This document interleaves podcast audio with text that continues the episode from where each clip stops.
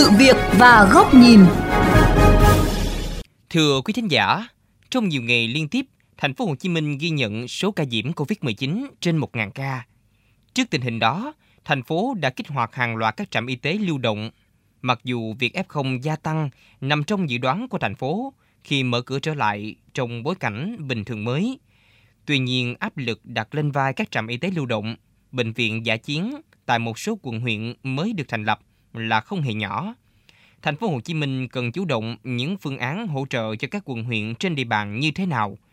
Xin mời quý vị cùng theo dõi chương trình sự việc và góc nhìn hôm nay với chủ đề kích hoạt các trạm y tế lưu động quận huyện, thành phố Hồ Chí Minh cần phản ứng nhanh.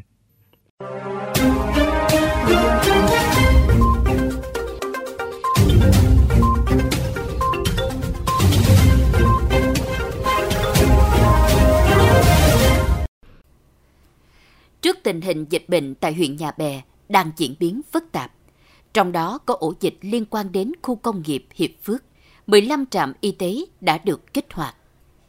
Những ngày này, các nhân viên y tế xã và trạm y tế lưu động của huyện Nhà Bè đang căng mình hỗ trợ các F0 trên địa bàn.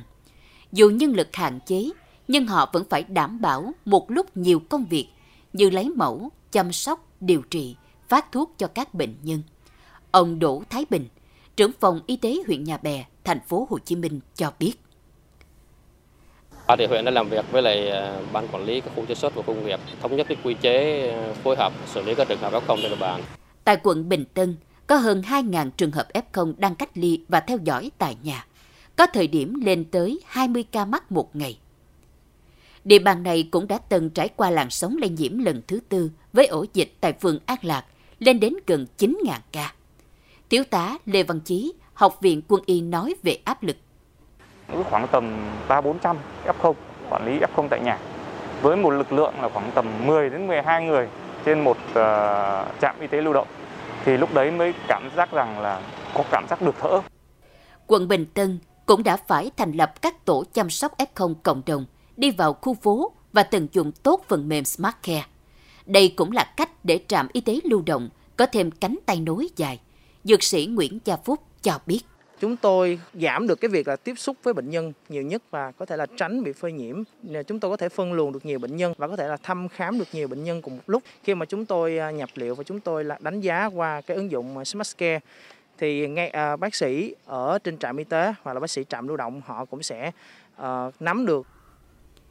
Bên cạnh sự chủ động, sự linh hoạt trong các nhân lực y tế cũng là một thách thức với nhiều quận huyện trên địa bàn thành phố. Mới đây, thành phố Thủ Đức, thành phố Hồ Chí Minh đã huy động hơn 2.200 cán bộ công chức, viên chức, lực lượng tình nguyện viên nhằm hỗ trợ công tác phòng chống dịch COVID-19 tại cơ sở. Chị Nguyễn Thị Tố Quyên, tình nguyện viên trạm y tế lưu động, phường Bình Trân Tây, thành phố Thủ Đức, thành phố Hồ Chí Minh chia sẻ thêm về công tác này.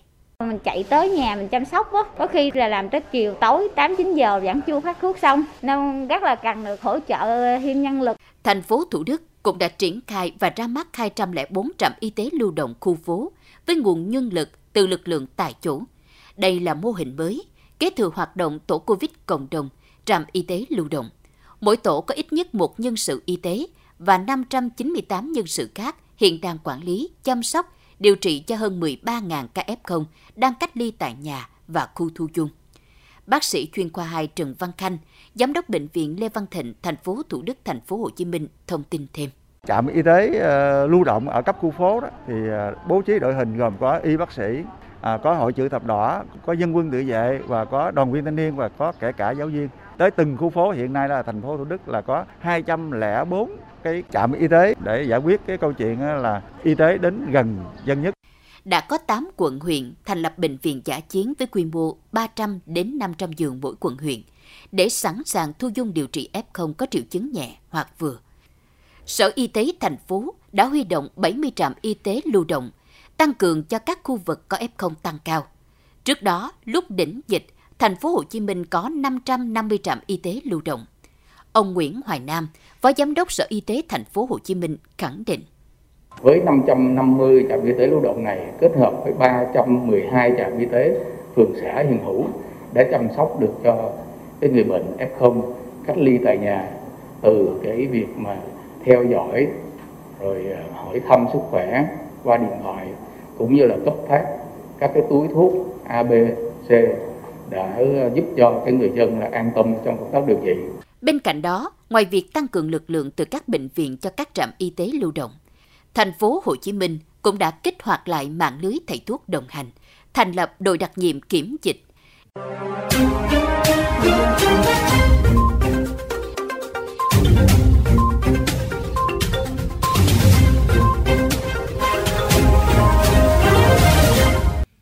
Thưa quý vị, đến thời điểm này 99% người dân tại thành phố Hồ Chí Minh đã được tiêm mũi 1, hơn 83% người dân trên 18 tuổi đã được tiêm mũi 2. Tỷ lệ trẻ em từ 12 đến 17 tuổi đã được tiêm mũi 1 là hơn 95% và những trẻ em này sẽ được tiêm mũi 2 trong khoảng cuối tháng 11 này. Tuy nhiên, vaccine không phải là tất cả. Chủ tịch nước Nguyễn Xuân Phúc mới đây cũng đã nhận định dịch bệnh tại thành phố Hồ Chí Minh vẫn diễn biến hết sức phức tạp, nên thành phố cần phải chuẩn bị tâm thế tốt hơn, chủ động hơn trước làn sóng dịch bệnh COVID-19 lần thứ năm. Trong bối cảnh nhân sự y tế tại các quận huyện mỏng, thiết bị máy móc còn nhiều hạn chế, thành phố cần phải chuẩn bị những kịch bản để sẵn sàng tránh lặp lại tình trạng quá tải ở tuyến y tế cơ sở.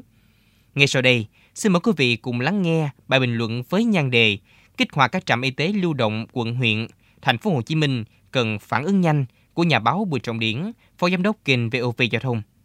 Những ngày thành phố Hồ Chí Minh rơi vào đỉnh dịch, hình ảnh các nhân viên y tế tay sách nách mang bình oxy, chạy xe gắn máy đến từng nhà dân hỗ trợ cấp cứu mới thấy trạm y tế lưu động là vô cùng cần thiết.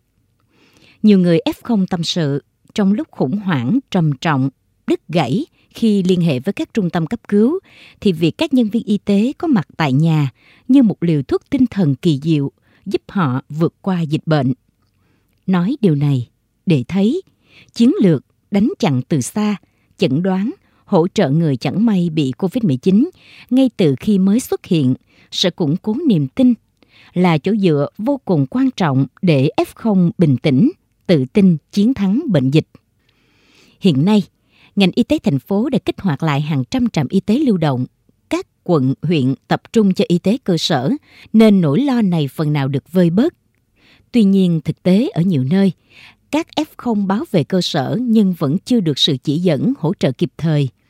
Nhiều người phải tự mày mò đi mua các gói thuốc A, B để tự điều trị.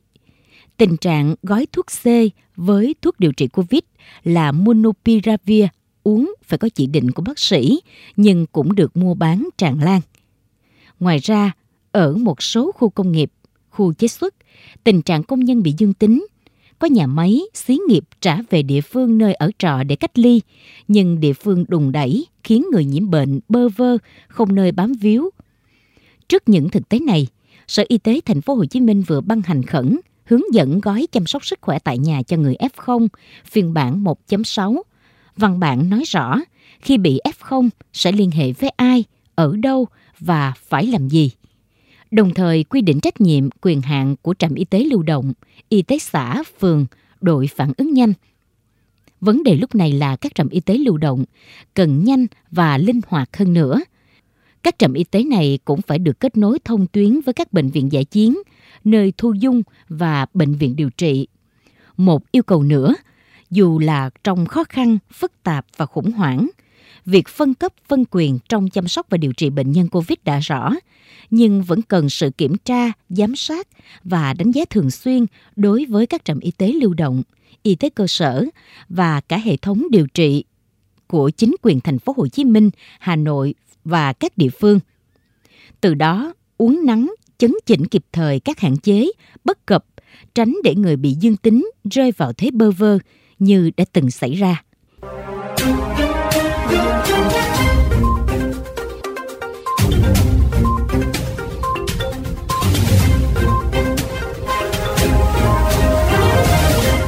Quý vị, chúng ta vừa lắng nghe bài bình luận với nhan đề kích hoạt các trạm y tế lưu động quận huyện, thành phố Hồ Chí Minh cần phản ứng nhanh do nhà báo Bùi Trọng Điển, phó giám đốc kênh VOV Giao thông thực hiện. Đến đây, thời lượng của chương trình Sự việc và góc nhìn cũng đã hết. Xin chào tạm biệt và hẹn gặp lại quý vị trong các chương trình lần sau trên VOV Giao thông, Đài Tiếng Nói Việt Nam.